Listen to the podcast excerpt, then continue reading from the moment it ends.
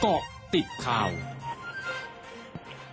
เกาะติดข่าว 14 นาฬิกา 31 นาที 28 กรกฎาคม 2564 นายอนุทินชาญวิรากูล รองนายกรัฐมนตรี และรัฐมนตรีว่าการกระทรวงสาธารณสุขยืนยัน กระทรวงสาธารณสุขไม่มีความขัดแย้งกับกรุงเทพมหานคร กรณีการจัดสรรวัคซีนโควิด -19 เพียงแต่เกิดการตีความที่ไม่ตรงกัน ซึ่งเมื่อได้พูดคุยกันแล้ว ทุกฝ่ายก็พร้อมทำงานร่วมกันต่อไปได้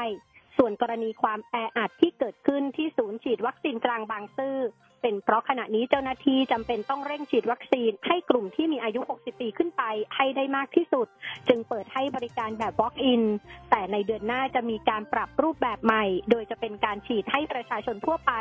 ที่ลงทะเบียนจองคิวไว้เพื่อลดความแออัดของพื้นที่ ศูนย์บริหารสถานการณ์โควิด -19 หรือ ศบค. รายงานสถานการณ์โรคโควิด -19 พบคลัสเตอร์ใหม่ 8 คลัสเตอร์ใน 5 จังหวัด ได้แก่จังหวัดชนบุรี ที่แคมป์ก่อสร้างอำเภอศรีราชา ผู้ติดเชื้อ 67 ราย บริษัทอุปกรณ์ยานยนต์อำเภอศรีราชา 61 ราย และแคมป์ก่อสร้างอำเภอหนองใหญ่ 14 รายจังหวัดกาญจนบุรีที่ชุมชนตำบลแสนตออำเภอท่ามะกา 428 ราย จังหวัดปทุมธานีที่โรงงานเสาเข็มอำเภอลำลูกกา 8 ราย จังหวัดสุพรรณบุรีที่โรงงานแปรรูปไก่สองอำเภอสองพี่น้อง 59 ราย และจังหวัดราชบุรีที่โรงงานแปรรูปไก่อำเภอเมือง 27 ราย และรีสอร์ทอำเภอสวนพึ่ง 22 ราย คณะกรรมการโรคติดต่อจังหวัดเพชรบูรณ์มีประกาศให้โรงงานน้ำตาลบริษัทไทยรุ่งเรืองอุตสาหกรรมจำกัดในพื้นที่อำเภอสีเทพ หยุดสายการผลิตเป็นเวลา 7 วันถึงวันที่ 2 สิงหาคมนี้ หลังพบว่ามีคนงานติดเชื้อโควิด -19 จำนวน 68 ราย พร้อมระดมตรวจคนงานทั้งหมดกว่า 1,350 ราย รวมถึงตั้งโรงพยาบาลสนามไว้ภายในโรงงาน ขณะเดียวกันได้ประกาศให้พื้นที่หมู่ 9ตำบลสีเทพ ซึ่งเป็นพื้นที่ที่ตั้งโรงงานน้ำตาล เป็นพื้นที่สีแดงห้ามมีการเข้าออก โดยไม่ได้รับอนุญาตจากเจ้าหน้าที่เจ้าพนักงานเป็นระยะเวลา 14 วัน ตั้งแต่วันนี้จนถึงวันที่ 9 สิงหาคมนี้ พร้อมให้เจ้าหน้าที่สาธารณสุขอำเภอสีเทพ และผู้นำหมู่บ้านทำการตรวจหาเชื้อเชิงรุกบุคคลภายในครอบครัว ของคนงานโรงงานน้ำตาลอีกจำนวน 500 ราย ซึ่งจะทราบผลตรวจในวันพรุ่งนี้ บรรยากาศที่วัดนิเทศราชประดิษฐ์คลอง 13 อำเภอลำลูกกา จังหวัดปทุมธานี ประชาชนต่างทยอยเดินทางมาร่วมทำบุญกราบไหว้สิ่งศักดิ์สิทธิ์ที่วัดกันอย่างต่อเนื่อง โดยทางวัดได้จัดให้มีบริการตัดผมฟรีให้กับประชาชนที่เดินทางมาทำบุญ เพื่อถวายเป็นพระราชกุศลแด่พระบาทสมเด็จพระเจ้าอยู่หัว เนื่องในโอกาสวันเฉลิมพระชนมพรรษา 28 กรกฎาคม 2564 นอกจากนี้พระอธิการทวีทรัพย์ เจ้าอาวาสวัดนิเทศราชประดิษฐ์คลอง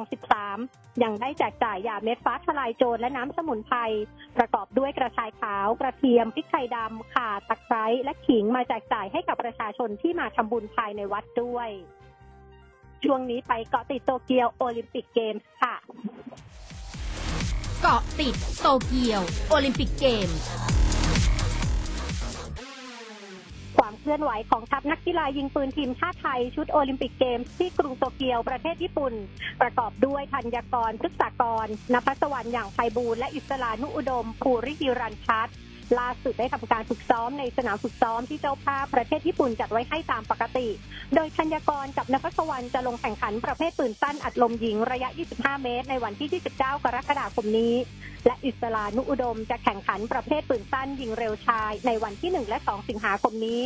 ซึ่งนักกีฬายิงปืนทั้ง 3 คนต่างระบุว่า แม้จะมีอาการตื่นเต้นอยู่บ้าง แต่ไม่ถึงกับกดดัน เพราะกีฬายิงปืนต้องแข่งกับตัวเอง อยู่ที่ความนิ่งและสมาธิ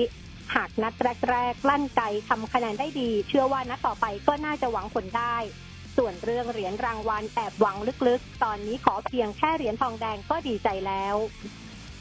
ผู้จัดการแข่งขันกีฬาโตเกียวโอลิมปิก 2020 ที่กรุงโตเกียวประเทศญี่ปุ่นเผย มีผู้เกี่ยวข้องกับการแข่งขันกีฬาอีก 16 คน มีผลการตรวจโควิด 19 เป็นบวก แต่ในกลุ่มนี้ม่มีนักกีฬาที่เข้าร่วมการแข่งขันทำให้มีผู้ติดเชื้อยืนยันสะสมตั้งแต่ต้นเดือนกรกฎาคมจำนวน